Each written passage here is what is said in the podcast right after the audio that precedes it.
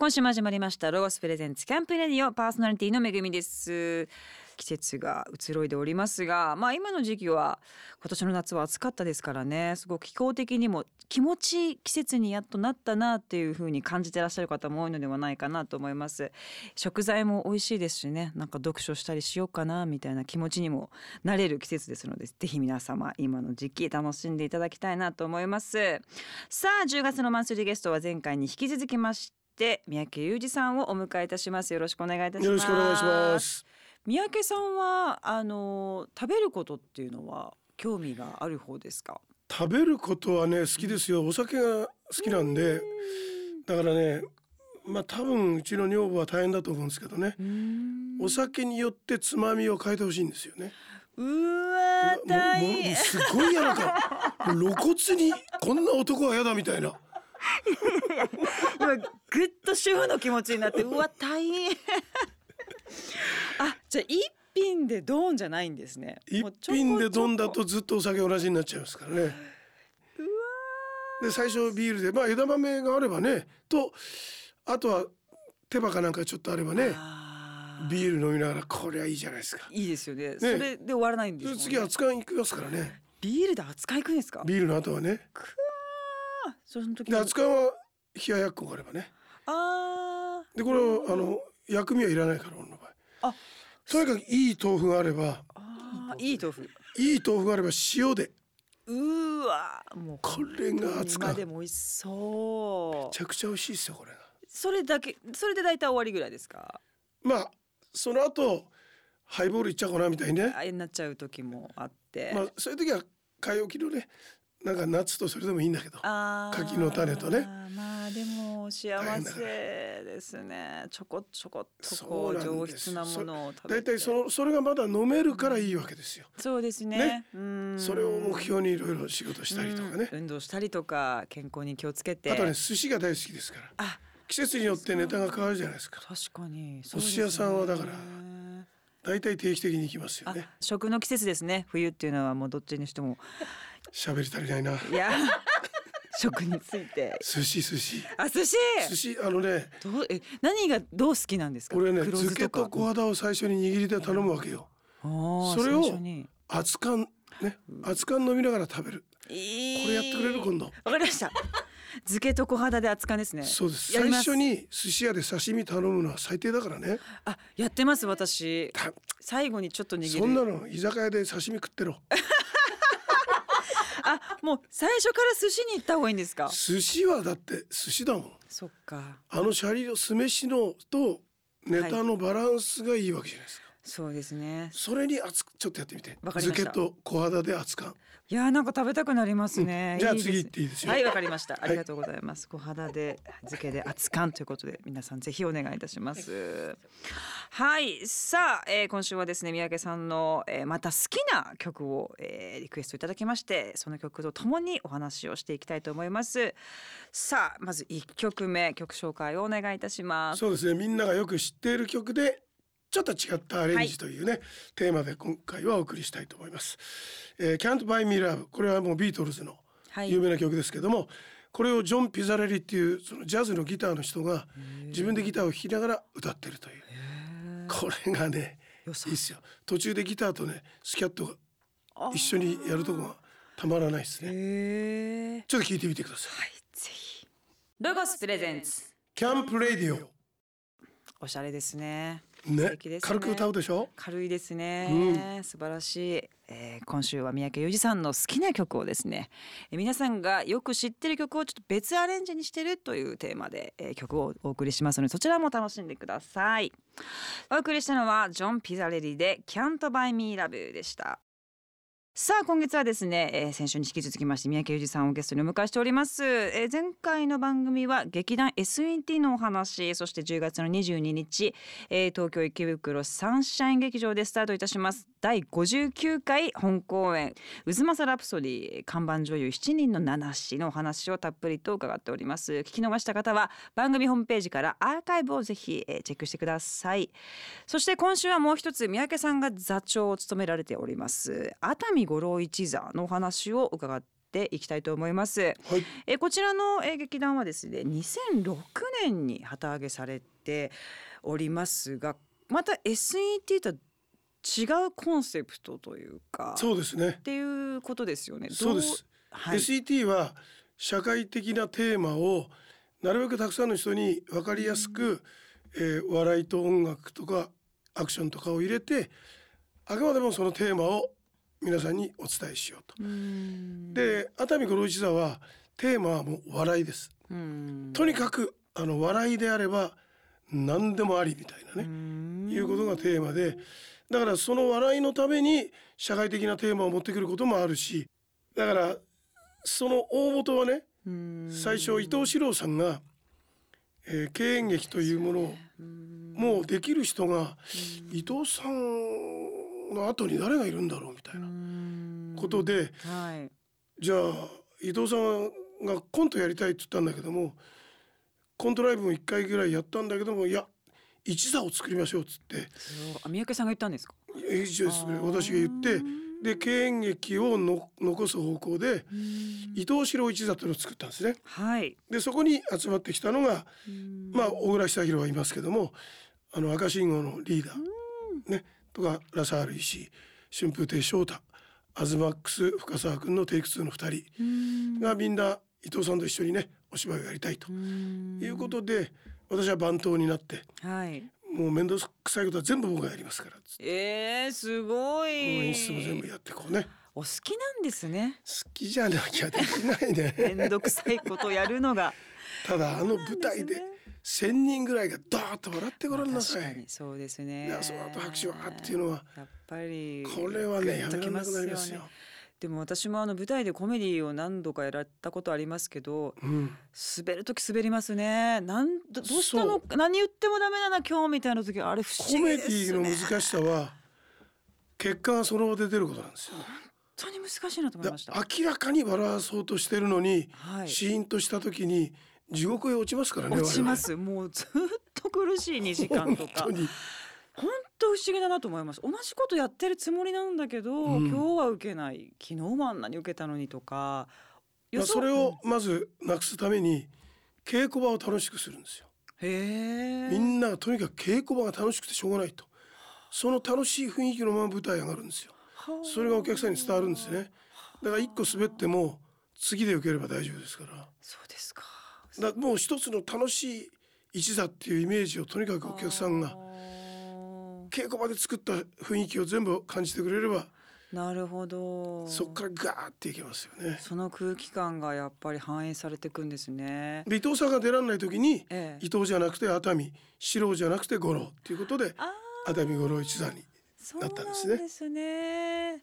でもこの1年で、まあ、2回 SET と熱海五郎一座のまあ公演があるわけじゃないですか。ほん普通に大変だと思うんですよね。そうですよね。だから1ヶ月稽古して1ヶ月公演ということ年に2ヶ月2ヶ月。いやーもうすごいね。体力的にも、その体力というよりも何よりもそこでスケジュール取られるうん。だけじゃなくてはい。その前に台本作りとかね作家との打ち合わせとか。はい入りますからねそうですね。もう好きそれはそれで好きなんですよ それちょっと振らないでくれる？ものすごい早かったでしょ反応が今もうそう間髪入れずかぶせていただいてありがとうございます。ですよね、そうですよね。あれですか、千秋楽、まあ今もちろん大変ですけども、コロナで。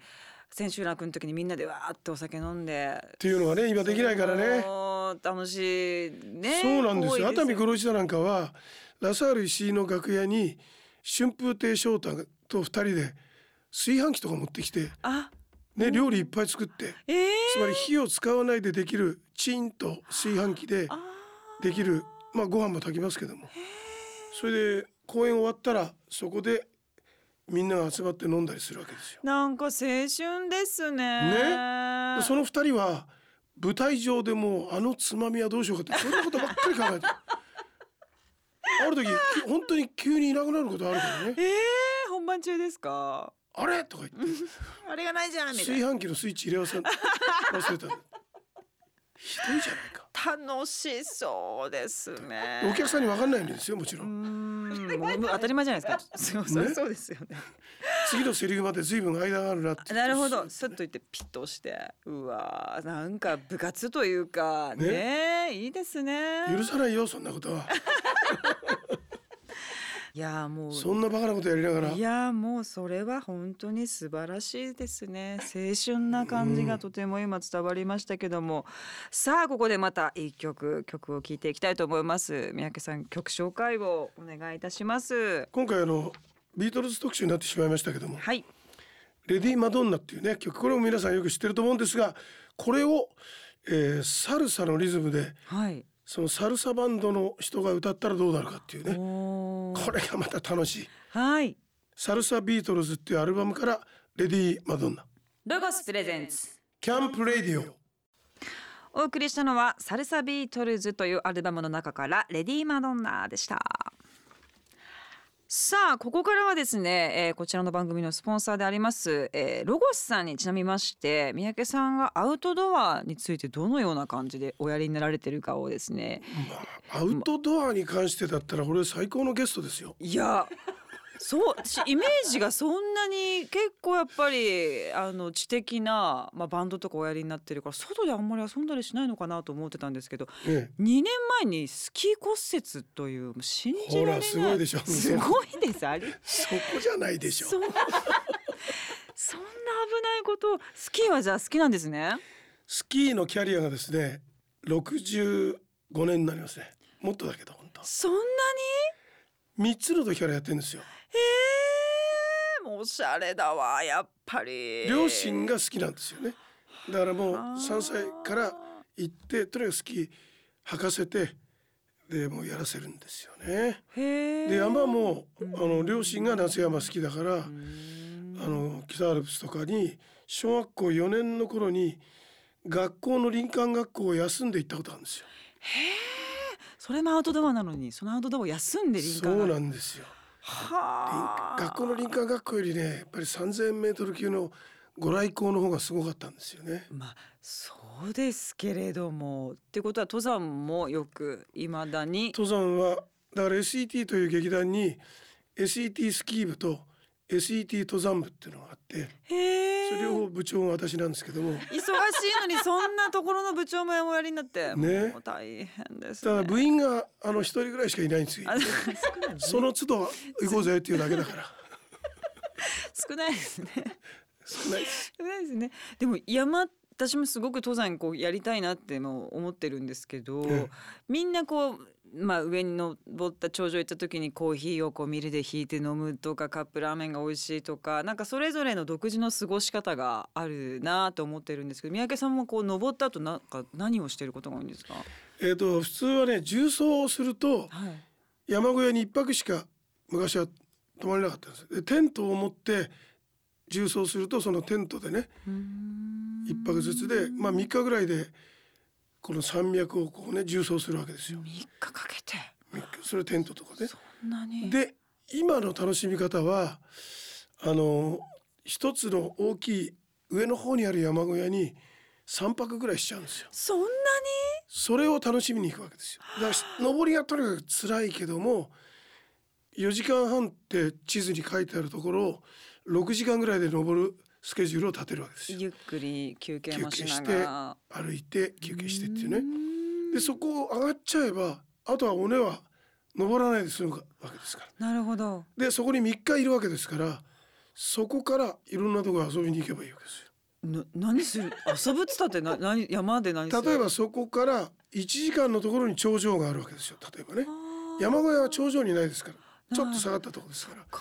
そうすると朝3時に夜中の3時に起きてカンテラをつけて暗い中を歩いていってで4時過ぎのご来光を頂上で待つわけですよ。うーわーそうすると雲海の向こうからあれこの見たことあるんですね雲がね炭火のようにこうなるわけですよ。そっから太陽が昇ってくる。すごいそれを見て帰って山小屋で生ビール飲みながら朝食ですよ。生ビール朝食どうよめちゃくちゃ良さそうですね。それは辛い登りを耐えた人しかそうですよね。その体験はできないっていうね。美味しいでしょうね。やっぱりちょっと。それを3日間できるんですよ。毎朝行くんですかご来光。毎朝行きますよ。飽きないですか？あもう前はまあこんな感じかみたいには。飽きないんですよこれが。毎日やっぱり景色は違いますもんねきっと。そうです。逆に言うとあ俺神田神保町出身でーえええ今神保町行くと子供の頃に見た景色が全くないわけですよ。うん。全部ビルになっちゃって。まあまあそうですね。ところが山行くと子供の時と全く同じ景色なんですよ。当たり前だけど。ちょっとキュンとしますね。これは感動しますよ。ああそういう小学校の時行った場所に行くと全く同じですから。大人の美山は。いいですね。でそれで朝飲んでその後はもうずっと小屋にいるみたいなことなんですか？いやそこの近くに例えば岩に名前がついてたりするわけですよね。とその岩を見に行こうとかね。のカエルに似てる岩で芸イ岩っていうのがあったりしてそこまで結構歩きますから。でお弁当を持ってそこ行ってお昼のお弁当を食べて帰ってきてそしたら今度夕日ですから。うわまた出てくるわけですよ、ね、生ビールで夕日。最高ですね。ね。ずーっと自然の中だし。すそれ3日間やっていろんなとこ行って。あそのやり方初めて聞きましたそねれで下ってその登山口まで下るとそこが温泉地ですから。うわそこに温泉があるわけですそこで温泉に入って生ビール。また生ビール。最 高ですね。あその過ごし方は本当にこう知る人ぞ知る、うん、登ってきた方だからこそできるプランですね。そうです。あのポイントは4時間半のところを6時間の計画で登る。ゆっくり。こうですね。無理しないってことですね。でもやっぱ山登ってると運動になるしいいですね。空気もいいですかいいですらすっごく体にも良さそうですね。もう好きだから。あ聞いてないか。聞いてないか好きでしょうね。なるほど面白いですね。でも三宅さんは本当にもうエンタメもそうですし遊びもしっかり若い頃からずっとそうねやってきてたんですね。両親がやってたのが良かったですね。そしてやっぱり三宅さんは、まあ、先ほどもまああの骨折なさったりとか、まあ、病気も やられたりとか、ね。それを乗り越えて今こうやって元気にやってらっしゃるそうなんですよ。っていうのこれはね60でえ今までの全部がそこに集約したんですね。あの脊柱管狭窄症になりまして神経が止まって両足の感覚がなくなったんですね。だから本当に復帰できるかどうかはお医者さんもわからない。うん。西洋医学で神経を伸ばすことはできないと。うん。脳が伸ばそうと思わないとうん。伸びてこないっていうんでそういうリハビリをやったんですよいっぱい気づいたこともきっとそのタイミングであったんじゃないかなと思うんですよね。半年入院したんですけどね。そんなに。そうするとやっぱり時間がね有り余りますからね。私はなぜ生かされてるのかっていうのを考えるわけですよ。うそうすると今までずっとやってきたことを考えるとあんな忙しいのに劇団だけはやめなかったなとか、うん。なんでなんだろうっていうのがね、うん。そうすると東京喜劇東京のコメディこれを多分残すために生かされてるんだなっていうことを考えていい話。そっからうん。よしじゃあ東京喜劇を SET と熱海五郎一座頑張ってやろうと。それで子供 SET も作ってね。でもそのこう病気で心が折れそうな時にもう未来の構想を考えてるっていうのが三宅さんらしいですねとっいやいても。やいやその未来というかうんなぜ生かされてるのかを考えちゃうんですよねう。んなるほどうね。ん、その足が動かなくてだんだん動き出した時にねうんそっか。お医者さんに「奇跡ですよ三宅さん」と言われて「はあなんでだろう」多分たくさんのお客さんがうん背中を押してくれたんじゃないですかってお医者さんは言うんだけど、うんなるほどそうかって思いますよそれは。そうですその時にね。よしじゃあいいお芝居をたくさん作ろうみたいなね。そっかいいお話ですね。で大きな気づきがじゃあそのタイミング大変だけどあったっていうありましたことね。ですよね。さあここでまた一曲曲を聴いていきたいと思います。えっ、と宮城さん曲紹介お願いいたします。ついに、はい。えー日本の方のはい。曲でこれはねうん山下達郎さんが一人で多重録音してはい。歌ってるんですけどマンハッタントランスファーの聴いて大好きになった「グロリア」って曲があるんですけどこれを一人で。こんな風に歌ってますよっていうのを山下達郎さんでグロリア。ロゴスプレゼンツ。キャンプレディオ。声だけなんですね。声だけですよ。すごい曲ベースもですねドゥンドゥンドゥンドゥンって言ってるじゃないですか。すごいですね。多重録音。素晴らしい。かっこいいよ。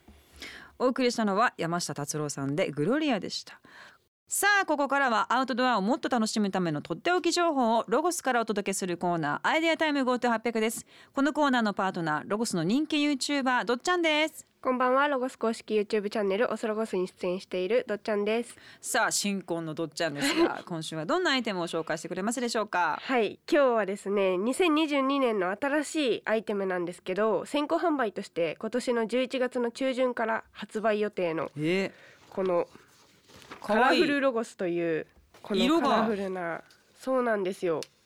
どうしたの？これがですね どうしたのというか 5色あったんですけどもともと。あのピンクとネイビーがあってこれをこうお客さんと一緒に選お色を選んでいこうと思ってインスタで募集したんだ、はい、インスタで募集したらこの色味が一番人気だったので。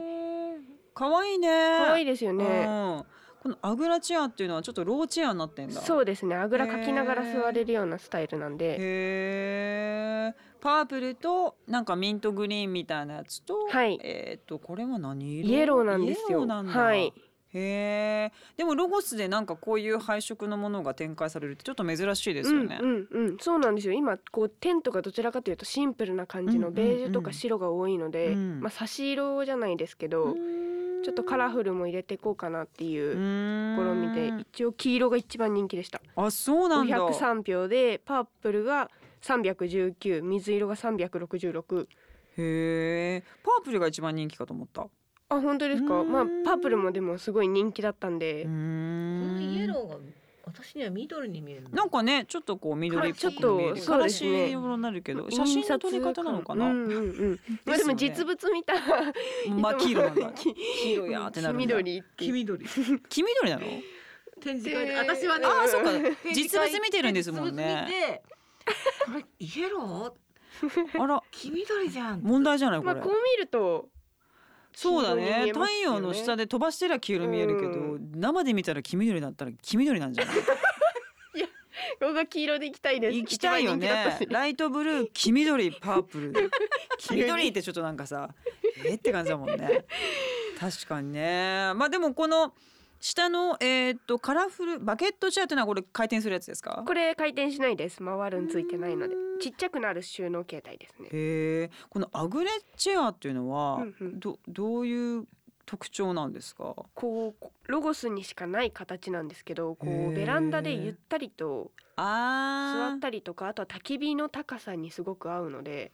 ほう座面がすごいうんすごい低いところにあってあぐらをかいてるぐらいの高さ。うん書いてるぐらいよみたいなね。この椅子の座面に座って足を組むとちょうどいい高さなんですへえあー。ちゃんと足が下についてってことね。そうですそうです。ああなるほどね。なのでこう結構ロースタイルが流行ってるので流行ってるんだ、はい。ロースタイルが？はい。焚き火とかを重視してやる人はもうみんなロースタイルであそうなんだ、はへキえャンプとかするので、まあこう座面の高さによってアグラチェアかバケットチェアか選んでもらえるような感じになってまバケットチェアはなんか包み込まれてる感ありそうだよね。す。はい。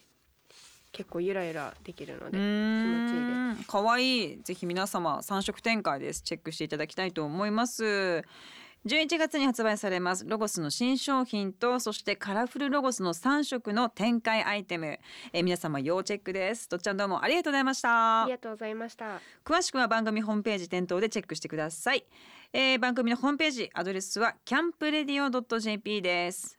ロゴスプレゼンツ。キャンプレディオさあ10月のマンスリーゲストは三宅裕二さんをお迎えしております。さあ三宅さんのプライベートなお話をここでは伺っていきたいと思いますけども、はい。お孫さんが登場したということで。そうなんですよね、えー、今1歳にやっとなりまして。とんでもないですよね可愛さが。いやっていうかねあの天才だね。あれ？あれって引いたね椅子ごと。今椅子ごと引いたねあなた。まさかのそういうアプローチ。あお孫さんが天才。1歳でもすでにまあもう半年ぐらいでそはそれは分かったんだけど。孫が本当にできるまではみんな言うじゃないですか写真持ってたりとか、はい。お孫見てよとか。でもう本当に可愛いとか言うんだけどはい。バカじゃないかなと思ってたのよ。そしたら俺がバカになっちゃう バカになっちゃった。可愛い そうですよね。また自分のことの、なんかまた違う可愛さでしょうねきっとね孫っていう曲ありますよありねましたね。最初の歌詞知ってます？なんでこんなにか可愛いんだろう。ちょっとちゃんとした知らないのかみたいな。そのまんまじゃないかと思ってたらオッケーそれしかなもうい名曲。出だしはそれしかない。それしかないですよね。一発目そこじゃなきゃ意味ないですよね。なんでそんなに？可可愛い。愛いんだろうひどい歌詞だと思わない？す そのままで。すごいなと思ってました。それしかないと思う。ない。もうそれだけですよそれだね。ですよね、そうですか。やっぱお孫さんっていうのはねそういう風な気持ちになっちゃうんだなというのはありますけれども。そして三宅さんはまあ今回のそのプロデューサーの小林さんもそうですけどもあの三宅さんがずっとおやりになられてたラジオを聞いてこの世界に入ったりとか、まあ放送作家をおやりになったりとかとかなりこうこの世界のファンが多いじゃないですか。まああの時にブームになったからねあの頃の年代の人たちが今そういう仕事についてるということだとは思うんですけどね。そうですね。でもそのなんかこう三宅さんの話術といいますかトーク力であったりとかそういったところっていうのはご本人の中ではどういう感じで勉強したり磨いていったっていうのはあるんですか？もうねあの自分のやり方をやるしかないんだよね。俺ラジオ始めた時にちょうどたけしさんの「オールナイト」がものすごい人気で若い人を突き放す喋り方を今こういう喋りなんだからちょっと三宅さんもそういう喋り方をやってくれってね。ラジオ始めた時言われたんだけどいや俺そういうキャラじゃないしできないからうん。なんか自分の僕ややりたいような感じでっていうね。うん。ちょっとなんか昔のパーソナリティの、えーいい兄貴みたいなね。ようにどうしてもなっちゃうからっていうことでそれでもだいぶこういろんなね荒っぽい言葉を使ったりしてでもやっぱり究極はその自分のうん。パーソナリティってそういう意味だからね。自分の個性でやるのが一番だっていうふうに。うん。そこを曲げなかったのが良かったかなと。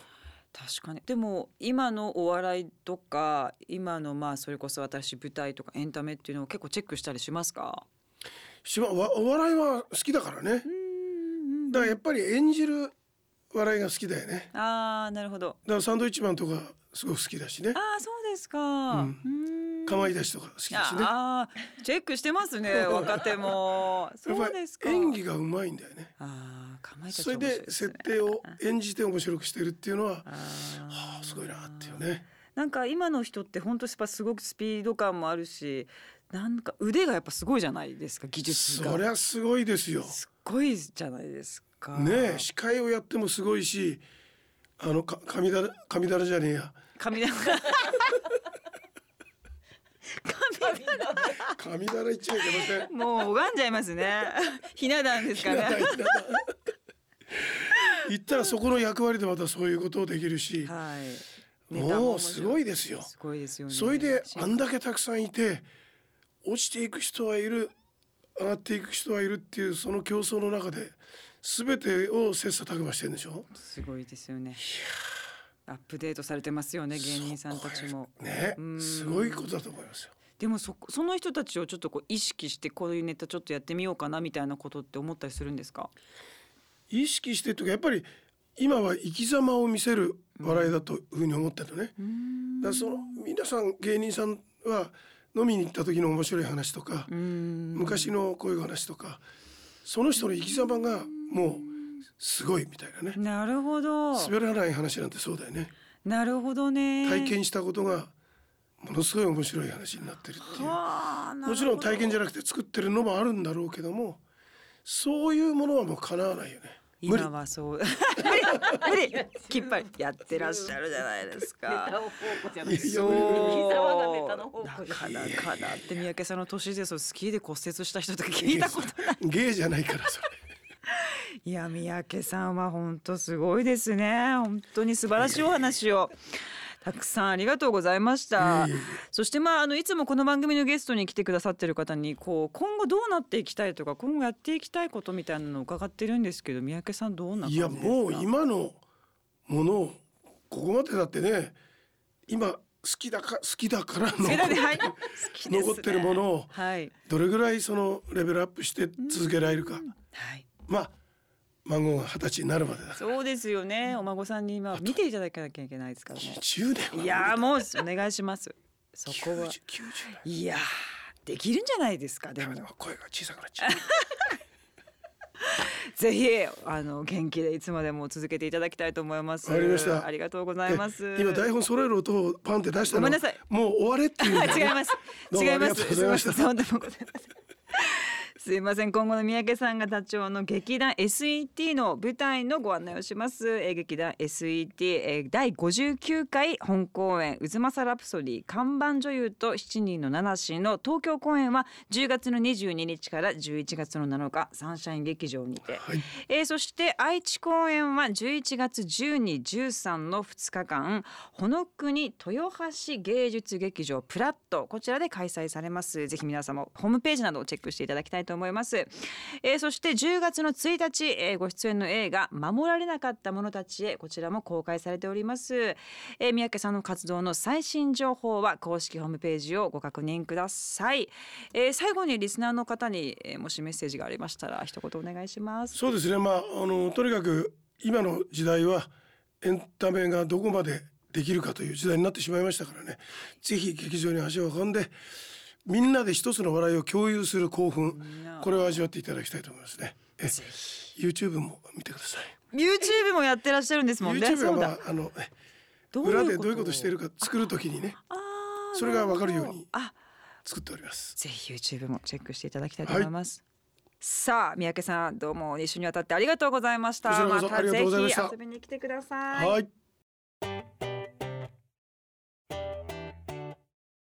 今月の月刊ロゴスは通常回と増刊号の2本立てです。増刊号は大好評だったアタッシュ化の第2弾を10月1日に公開いたしました。